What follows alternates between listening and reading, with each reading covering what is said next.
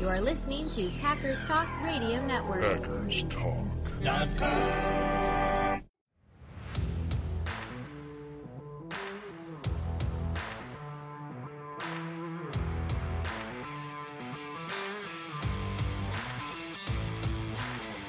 You're listening to No Huddle Radio on the Packers Talk Radio Network, your home for in depth and thoughtful Packers analysis. I'm joined by my friend Gil Martin, and my name is JJ Leahy. Gil's a writer for the SportsDaily.com and Cheesehead TV, and in addition to this podcast, I host the Daily Cheese Green Bay Packers News Update. We're here to talk Packers because you're all here for one thing, and that's a love for Green Bay football. Guiding you through the offseason from OTAs to training camp, we've got you covered.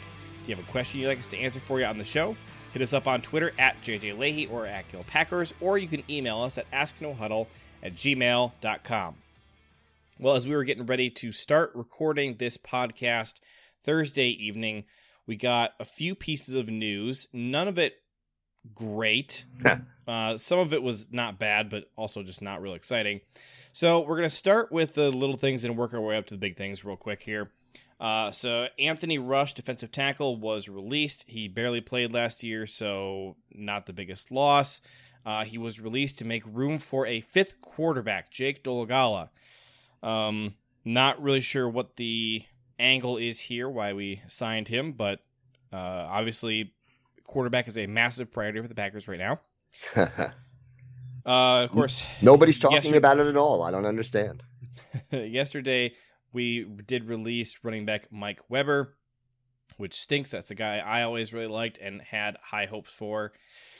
Um, the big news, the really big news here, is that Jace Sternberger has been suspended for the first two games of the season. Um, we are still waiting for details to come out. He was suspended for violating the NFL's uh, po- uh, policy and program on substances of abuse not sure what substance that is that he was uh, busted for. Uh, I, I believe that in this newest CBA that they're no longer testing for weed or you can't get suspended for weed. I'm not really sure uh, what exactly was going on, but I do know Sternberger has allegedly kind of already been on thin ice with a lot of the coaching staff. So this getting suspended for the first two games of the season is not a good sign at all for his chances to make the 53. Can't be no. And and here's a a, a guy who struggled with injuries and illness. I mean, he had COVID last year in training camp. Never really seemed to fully recover from it. Uh, dealt with injuries his rookie year, missed most of the season, and now we know he can't play for the first two games. And uh, depending on what the substance is and and how serious a problem it is, uh, that's not good for his long term outlook and short term. We already had a crowded tight end room, and you know he just probably fell down a notch or two in the eyes of the coaching staff. Now, here's one more story from this afternoon that I'm not really thrilled about. And you and I chatted about it, and it didn't seem to bother you very much. So, the Packers have signed uh, free agent linebacker De'Vondre Campbell. He the the details of his contract came out. It's a one year, two million dollar contract with a one point oh one million dollar signing bonus. However, that is spread out over four voidable years. And at this point, I feel like this is just kind of ridiculous. The all the different uh, voidable years that we're adding to like every player on the roster. It's kind of it's getting to the point with all the different restructures, all the money pushed out in the future, where if you need to free up some serious cap space next year, even by cutting guys, it's not really going to accomplish what you need because of all the money that you have committed to them in the future already. Uh, additionally, De'Vondre Campbell also has a half million dollars in play incentives. So, um, you know, good for him that he has those incentives. I hope that he hits every single one of them, and the Packers do have to pay that out because that is just good news for them. Uh, if, if he's playing, awesome. But I don't understand. And yeah, this is not a lot of money that we're pushing out in the future with this guy, but you know, this is like the tenth guy in in the last few, you know, handful of weeks here that they have added a, a ton of voidable years to. Yeah, I mean, it looks like the front office is betting on a very big rise in the cap for 2023 and hoping that a lot of this dead money that is inevitably going to be there won't have that big an impact as a result. Well, no question, this year is boomer bust. The Packers have gone all in. They have maxed out the credit card. This is the year. This is clearly they, they feel this there is one last giant shot here at a Super Bowl. And obviously, you got some major questions as to who is going to be leading the offense this year. And you and I have sat down and asked ourselves the question. Hang on, I'm, I'm going to restart this a little bit and cut this out. yep, go ahead. And you and I have decided to answer the question what is needed from this Packers team to win a Super Bowl this year? What are the five things, the top five things that the Packers need to have happen in order for them to win a Super Bowl this year? And we're talking win a Super Bowl. We're not talking just be a really good team. We're not talking make the playoffs. We're talking win a Super Bowl. And to before we get started on that, I want to read off I wrote a list of a few things a year ago that I thought the team needed to do in order to win a Super Bowl. And I thought it'd be fun for us to look at this and see how they aged and see, you know, number one, if, if these things happened, and number two, if they ended up being as important as I thought they would be at the time. So, number one, a year ago, I wrote the biggest priority is that Aaron Rodgers needs to stick to the plan no more sabotaging the offense. Remember, there were quite a few times where Rodgers just did not trust the call that Le- that Matt LaFleur or the play that Matt LaFleur called, and he would change it. He would not throw to the open guy. He would hold on the ball and try and uh, take a bigger gain, and it was um, causing a lot of drives to stall out. Right. That was something we talked about a lot. It was a big problem, and it happened. it happened, and the dude won MVP. Yep. Which I don't think we really saw coming. I don't think anybody saw it coming, but uh, check that box. That was good. Number two, I wrote a wide receiver two needs to step up and take pressure off of Davante. Um, I don't know that I would say that happened. No, I would not in it... one singular person, but we had with Lazard and MVS and Tonyan and everybody else. There were so many targets for and the running backs. There were so many targets for Rodgers that Davante was not really feel, feeling the heat, and he ended up having the best year of his career. So it worked out, even if no one person filled that void. So I I would give myself partial credit for this. I'm not even going to say half credit, but like maybe a quarter credit because it certainly did not come from a wide receiver two, and the wide receiver two narrative was such a big deal throughout the entirety of last season. Yep. That I don't really think we can fudge this one a little bit and say, oh yeah, you know, you with the combination, it was basically wide receiver two. I, I think that we really clearly defined what what the fans thought needed to happen at wide receiver two, and that certainly did not happen. So partial credit here, I think, for my answer, but uh, ultimately that wide receiver two, I, I don't think ended up even being close to being the key. Correct. But I, I think the the goal was met, even if it wasn't met the way we expected it to be met. I think also in hindsight, I think having this ranked as the second most important thing on the list is very wrong. I think it probably should yep. still be on this list, but very near the bottom. I agree with that. I agree with that. So the third one is going to be a really interesting interesting one to talk about because I said we need to add a big run stopping defensive tackle. The D line needs to improve their ability to stop the run and bring consistent pressure. No question that this was not met at all. Very late in the season, they did sign Snacks Harrison and then barely let him play at all. Um, whether this would have changed anything, I'm kind of skeptical you got to remember that at the time that I wrote this, we were coming off of that humiliating 49ers game where Raheem Mostert, you know, set like a, a playoff record for rushing yards. Right. Um, clearly, this was not even addressed, though. No, it it did not come to fruition. So yeah, uh, no no question. This one uh, thumbs down. Now I will say though there were two games that you could point to that were really affected by this. Ultimately, they didn't have any impact on the Super Bowl goal, but that loss to the Minnesota Vikings, where Dalvin Cook uh, just had his way with us. It was a very humiliating loss, and it would have been nice to have not had that happen.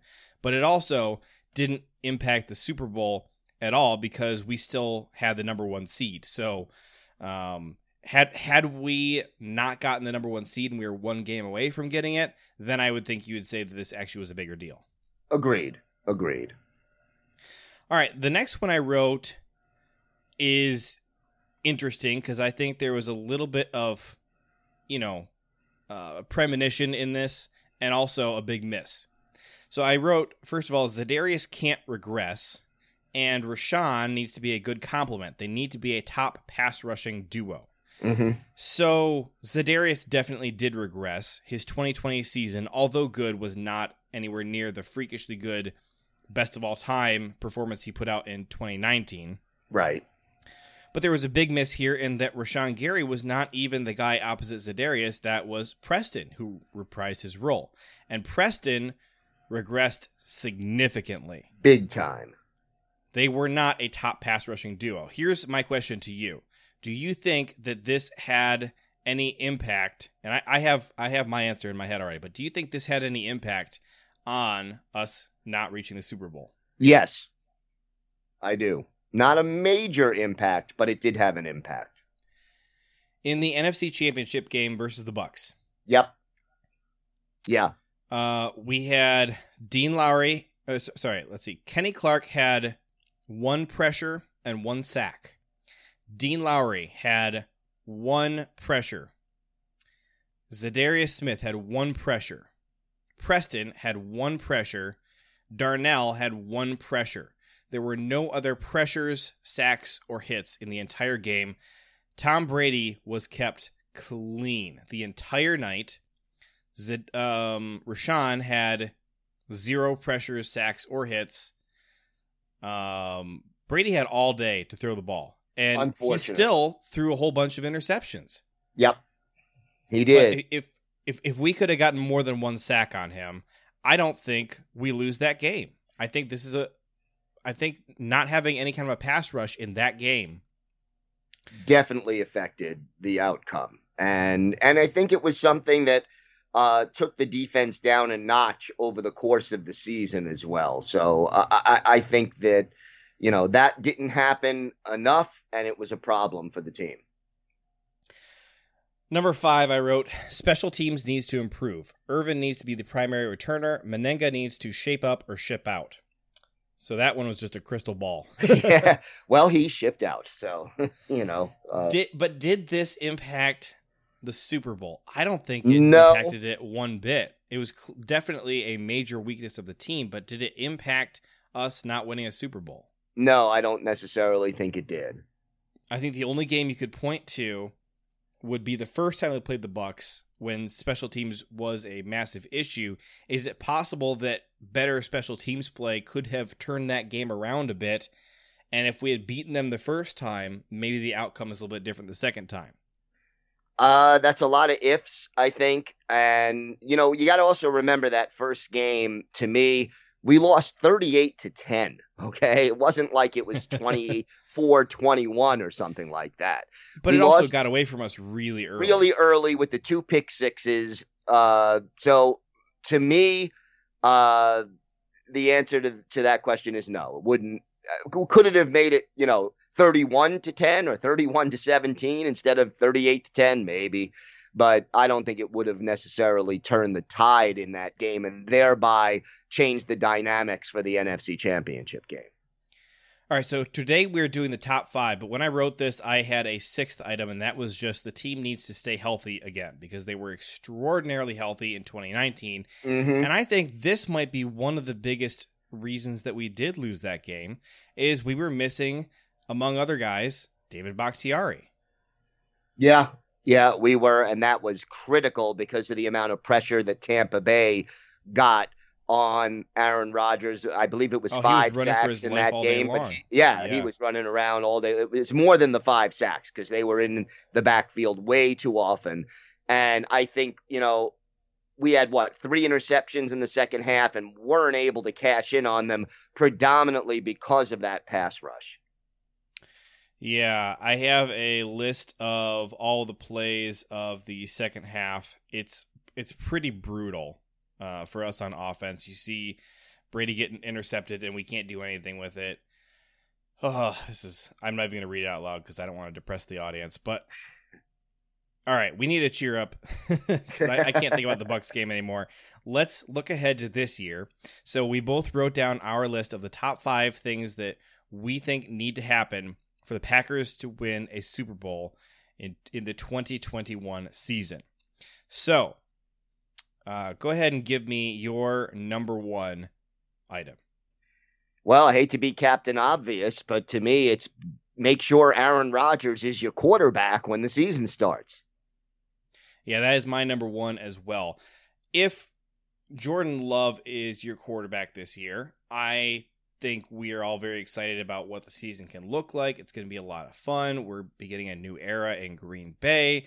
I still have an expectation that we make the playoffs. I think that would be uh, a, a reasonable goal if the team is as good as we think it should be. But I don't think anyone is expecting in Jordan Love's first year as starter to take us to this to the promised land and win a Super Bowl. No, I think in Jordan Love's first year as starter, if we can qualify for the playoffs, that would be an accomplishment. Here's my number two. I wrote that the Packers can't run into a team they can't beat because in 2020 they played the Bucks early on, and for some reason that team was just in their head, and they had two horrific, um, humiliating games against them. In 2019 they ran into the 49ers early on, and the same thing. They just happened to be matched up in the NFC Championship game with a team that both years was not necessarily the best team in the conference, but it was a team that the Packers just could not get out of their heads. And but so I, I, so do, do you have this do you have this or something similar to it anywhere on your list? I, I don't, but you know, to me it's not even a mental thing the teams in each year had one aspect of their game that the Packers couldn't overcome, whether it was the running of the 49ers in 2019 or the pass rush and the speed of the linebackers of Tampa Bay in 2020. It was more than a psychological thing, it was a matchup problem, and the Packers couldn't overcome that specific matchup in order to stay in the game. It was exploited very well by the opposing team and it's kind of some bad luck. I mean, there were clearly there were teams that were able to beat. I mean, okay, look at the the Bears. The Bears beat the Buccaneers, and that we just trounced the Bears twice.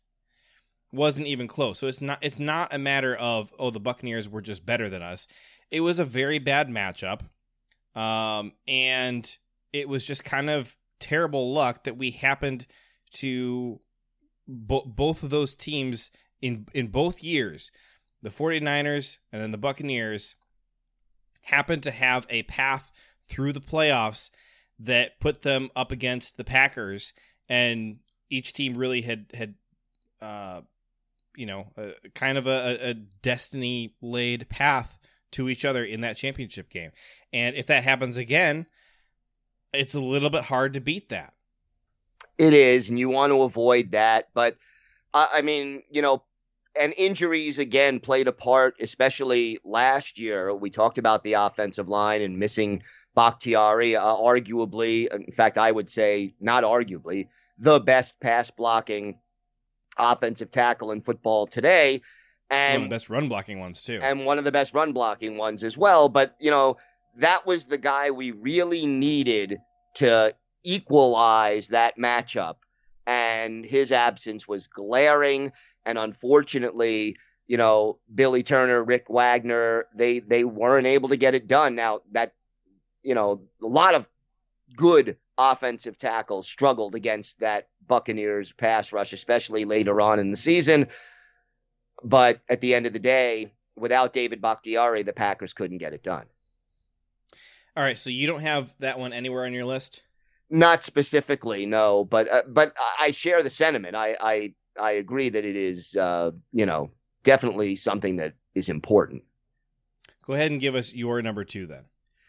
Uh, my number 2 is let's at least get the run defense to be solidly average. I mean, we don't need it to be, you know, a top five in the league, top 10 in the league, but get me within the top 15. Get me a mm. respectable run defense that isn't hurting us constantly. Uh, I- I'm not saying emphasize the run defense. I'm not saying it's the number one priority, but it can't be such a weakness that it hurts us. Uh, you know, it needs to be more like the Tennessee game last year than. Yeah, I was going to bring that up you know, to me, if we can just be, and if you look at the final numbers, uh, Tennessee didn't run the ball that badly statistically, but uh, when it mattered, they weren't able to run the ball consistently, and that is, to me, the key. It, it, situationally, when we need to stop the run, we need to actually be able to stop the run. Uh, where do you think? Where would you guess that the Packers ranked in rushing defense last year? I, I think it was around. Now, see, th- this is a tricky statistic. I think in yards allowed per game, they were around where I said they were 13th, 14th, 15th. 14th. Right. But in average yards gained per rush, they were like around 20, 21, if I'm not mistaken. All right. Uh, I'll have to check that in a second because the next stat that I looked up was rushing touchdowns. They were 16th. They allowed 16 rushing ta- rushing touchdowns. By the way, the Buccaneers were first in both categories. Right. Uh, they only allowed 10 rushing touchdowns, which is not a massive difference from 16, but uh, that puts them at about 16th. Looks like they, uh, I'm not counting this, but it looks like they were around 20th in yards per carry at 4.5. Yeah. See so that that great. number I'd like to get it down to 4.2 or lower. Uh, d- doesn't have to be, you know, 3.3. It doesn't have to be world beating, but let's get that number down to somewhere closer to the middle of the pack. Yeah, 4.2 would put them right around that 12 to 13th uh, mark. And then yep. uh, the Buccaneers were at 3.6. Remember, they were they were first in every category in rushing defense. I can't find a single category yeah, I don't see a single category here. Uh, see, the Rams had fewer long runs of 20 yards or more. Uh, there were a few teams that didn't allow any yards of or any rushes of 40 yards or more, but the Buccaneers only allowed one. Uh, but almost everywhere else, they were right about the very best team in the league in rushing defense. Pretty crazy. Yeah, yeah, absolutely. Uh, okay, so I don't know that I would have that in my top five. Certainly not at number two. But I do think that it is important to be more consistent in run defense. I think you have some games that just get so away from you. And I think, you know, the Alvin Kamara Saints game last year was one of the one of the worst rushing performances that we had on defense. And then the other being that Dalvin Cook game. Yeah, the the Dalvin Cook one really ended up costing them the game. All right, here's my number. Th- oh no, uh, give me your number three. We're switching. We're switching. Okay, no problem. Uh, my my number three special teams has got to be again at least average. I, I am not saying we have to have the greatest special teams in the league, but it can't be something that hurts us as consistently as it has for the last, oh, five to 10 years. Yeah, I had this on my list at number four, and I think three or four is a very uh, worthy spot for it. The way I worded it is that special teams can't hamstring the team. And mm-hmm. you look at you look at uh, the the two games last year where special teams hurt us the most clearly was the Colts game and the the uh, Eagles game. But I'll also give a special uh, honorable mention to the Jaguars game. So had in a very short few weeks. Um, special teams was just absolutely brutal. Thankfully, Mennenga did get fired after that season. Now I had written a year ago that Mennenga needed to be fired before the 2020 season.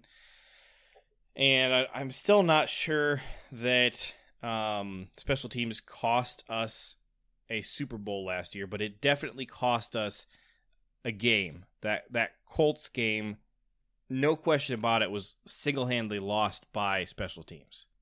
Yeah, that that definitely killed us in that game. For my number three, so I, I, had special teams at number four. For my number three, I wrote, and I had a little bit of trouble trying to put into words this concept, but I, I, I think I might have arrived at it. The star players can't disappear in big games. And then I I had a second point, and then they kind of decided to merge the two. And I said, even if the star players regress, because you got, you know, Aaron Rodgers, Davante, Jaire. it's unlikely that those guys are all going to be as good as they were last year, just because it's so hard to ever be as good as they were last year. Right. I said, even if those players regress, the entire team can be better if they're just consistent. Mm-hmm. You look at you look at these big games and the the NFC Championship game in particular is a great example of it. Where were our star players? You know, a, a lot of the time, in, like in the first Bucks game, uh, Rodgers was horrific. He was terrible. You look at the NFC Championship game, suddenly out of nowhere, Davante was terrible. Uh, Aaron Jones, who's always great, fumbles his football, and, and the rest hurt. of the day he's not rushing very well. He got hurt. Uh, our our pass rush was invisible that day. Our offensive line, which has been a massive strength for the whole year, suddenly is just terrible on that day. And you look at we have games where you'll have like all of the great players at once will just disappear. You know, I remember last year in the NFC Championship game, you look at like who played well, and I think it was like Jamaal Williams and nobody had played well in that game. This yeah. year, this year you had you know Jaire was still very good. Um, his his run defense and his tackling grade were pretty terrible, but he had an elite coverage grade. He had two interceptions. Adrian Amos had a, an interception in that game. Um, you know those guys were good. Uh, it, but then outside of them, you know who else was good that day? A oh. cast of characters you would never expect. He had kind of weirdly, Snacks Harrison, who had like basically not played for us at all, and then he played uh, just a handful of snaps that day, played at an elite level. Uh, Dean Lowry was way up there. He was one of the best players on the team that day. And then the the very best player, according to PFF, for the whole game was Christian Kirksey. Yeah, who had, yeah. had had been just horrifically terrible for the whole season, and everybody else fell apart on that day uh, with the exception of our DBs. Well, most of our DBs. is one that we're not going to mention right now, but yeah. Um, but the then you know that's the game that Christian Kirksey decides to show up. But when you have all of your star players decide to just take the game off, which was uh, much more noticeable last year than it was in in the in the 49ers game over the Bucks game. But even in the Bucks game it was still a problem. You can't do anything no matter how good your team is, is if all your best players don't show up and turn in like like the worst performance of their career, which David Bakhtiari did in that 49ers game. It was one of the worst games he's ever played in his career. How do you expect how do you expect to win a game when when your best players suddenly seem hungover? Yeah, no, it, it, at the end of the day, the, the cliche in hockey, for example, is if you want to win a playoff series, your best players have to be your best players. And that that's, that's true in the NFL actually. as well. It, when when the game is on the line, when the season is on the line, you need your star players to show up and do what they do, as opposed to having the odd bad game at the worst possible time. So my number four was special teams. What was your number four? The pass rush has to return to 2019 form. Wow, that's a good one. Um, I like it. I think it needs the caveat of they need to be consistent. Yes. They need to show up in those big moments. But yeah, that would be phenomenal. And I have a, an easy solution. Just give Rashan Gary more snaps. Give more of Preston snaps to Rashan Gary. I think we will see more of Rashan Gary. probably partially at the expense of Preston Smith. I have a weird feeling Preston Smith is going to have a nice bounce back year. Uh, well, I'll tell you who agrees with you is Brian Gutekunst. He absolutely thinks that's going to happen. Yeah, and I think that we're going to see all three of those guys on the field a lot more this year as well. All right, my number five. I wrote, There is an amount of luck involved in winning a Super Bowl. The team needs to stay healthy, and our offensive line needs to remain strong this year with a lot of options. So you look at, we lost Corey Linsley. We're probably starting the year off without David Bakhtiari. We mm-hmm. have not really had a lockdown right tackle since Brian Bulaga left. Um, we are probably putting at least one rookie on this off- offensive line, possibly two. I would say probably not more than two. But you also want to have that great depth so that when you get in a situation like that NFC Championship game and David Bakhtiari is gone, that the guys you're putting out there are still uh, performing at the level that is expected of them. And David Bakhtiari actually had a fantastic quote. Um, I'm going to pause here because I just got to grab the quote here. No problem.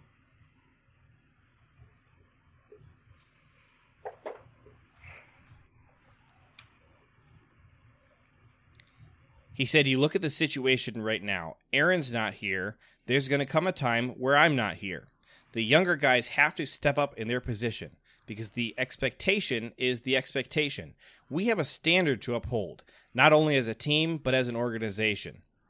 And I think that obviously he was talking about that in the greater sense of, you know, years down the road. But I think it's also true in games. I think Bakhtiari probably was watching that NFC championship game and feeling pretty frustrated seeing that in his absence, the standard was not being upheld and his quarterback was not being kept clean. Yeah, I, I think that's definitely true. And next man up can't just mean a, a warm body, it has to mean someone who's willing to go in there and perform at a high enough level, maybe not the same level as the starter, but close enough that the offense or the defense doesn't lose continuity.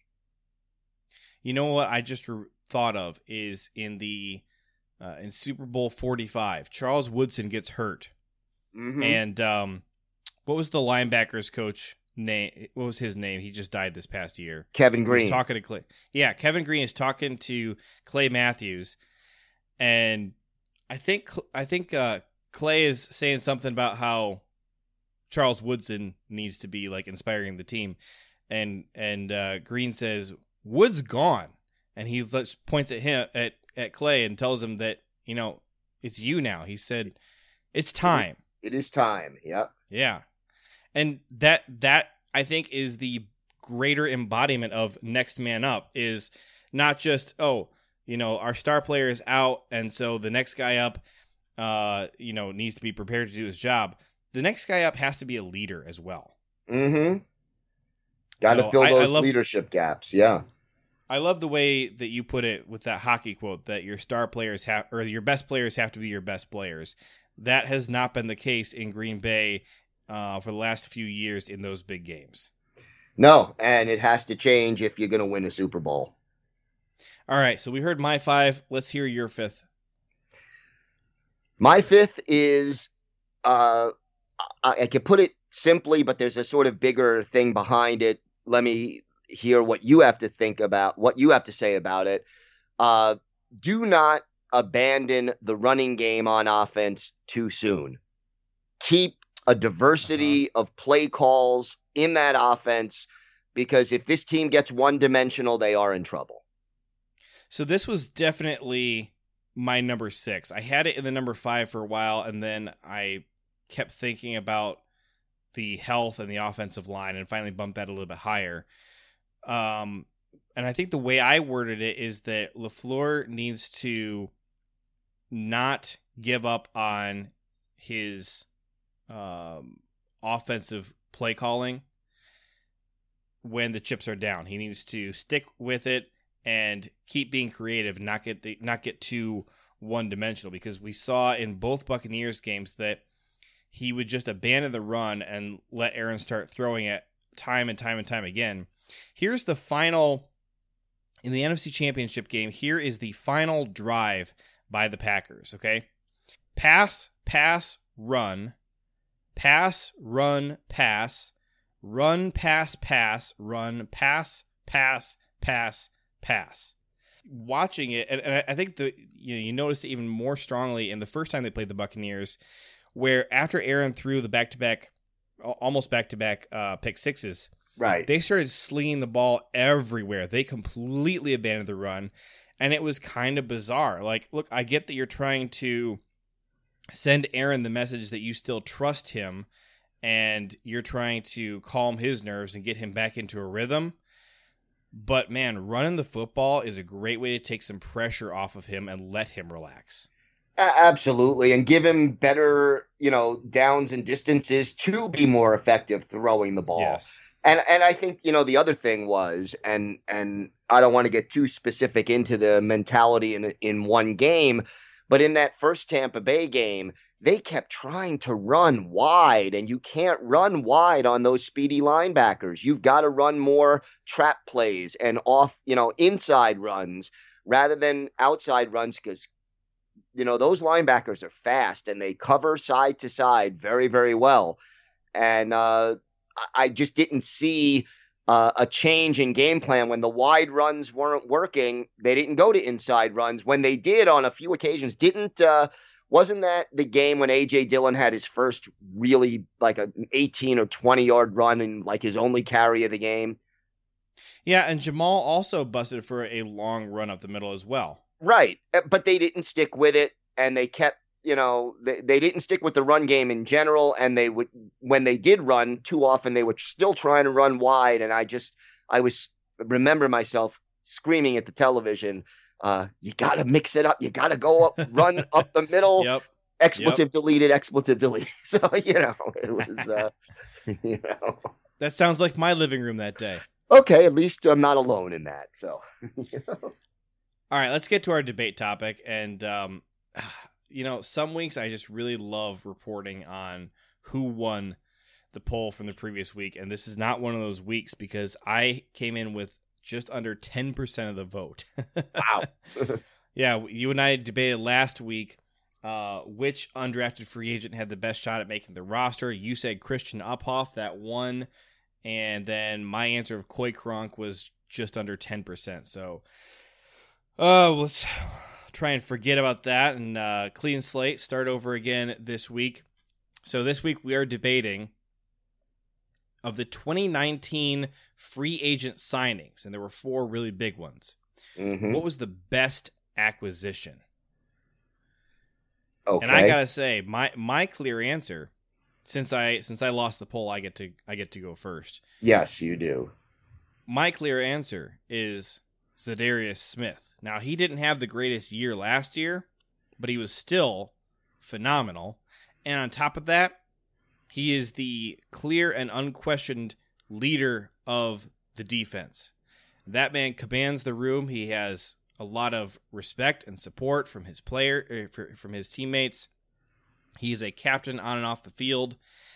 In addition to being just a monster in the pass uh, in the pass rush, and his 2019 season, uh, his his pressure percentage was so high it would rank him if he was able to sustain that over a few years. It would rank him as one of the best pass rushers of all time, very near to Von Miller. So, to me, especially when you look at, even though we did pay a lot of money for him, you weren't paying the same amount as a lot of uh, of guys who were already big names at the time.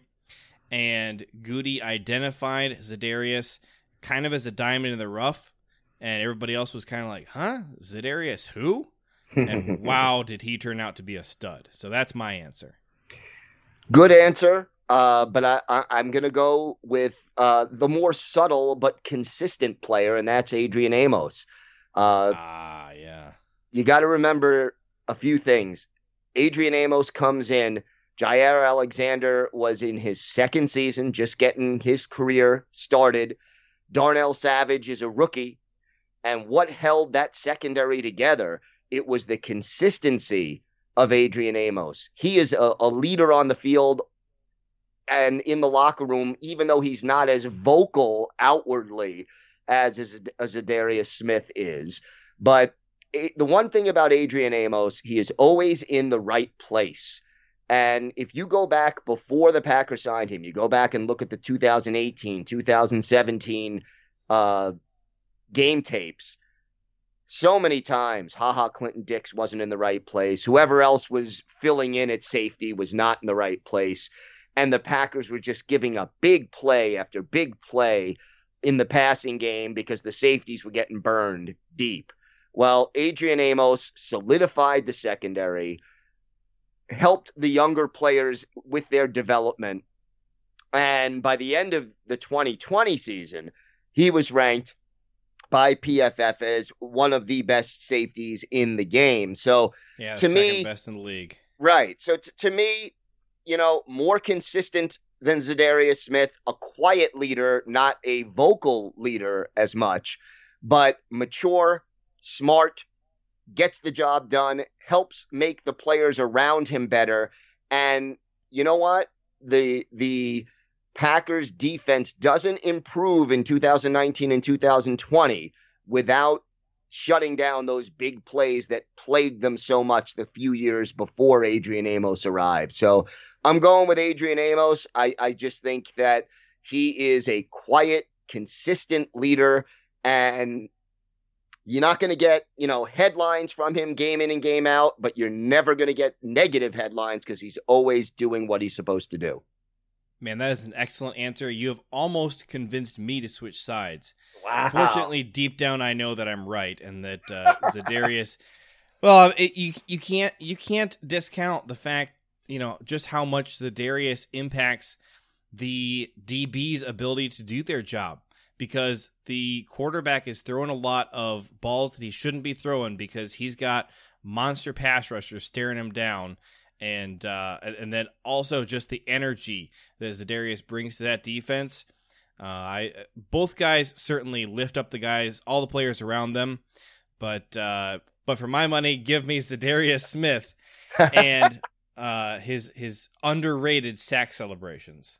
I love the sack celebrations, but you know, as much as you're right about the pass rush helping the secondary, the secondary helps the pass rush. You get those coverage sacks. Oh, come on. So, oh, come on now. You know they happen. You've seen, or else Dean Lowry would never have a sack.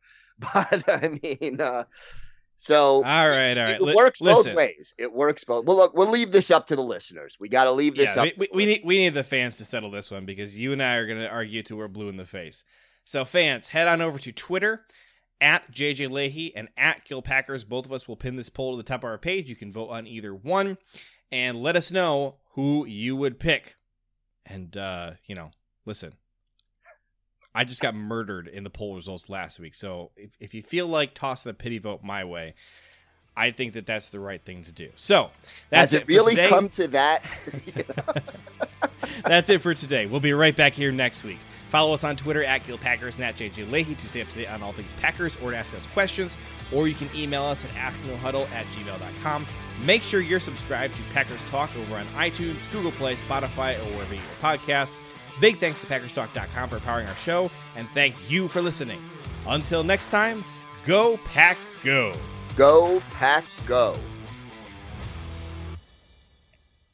You are listening to Packers Talk Radio Network. Packers Talk.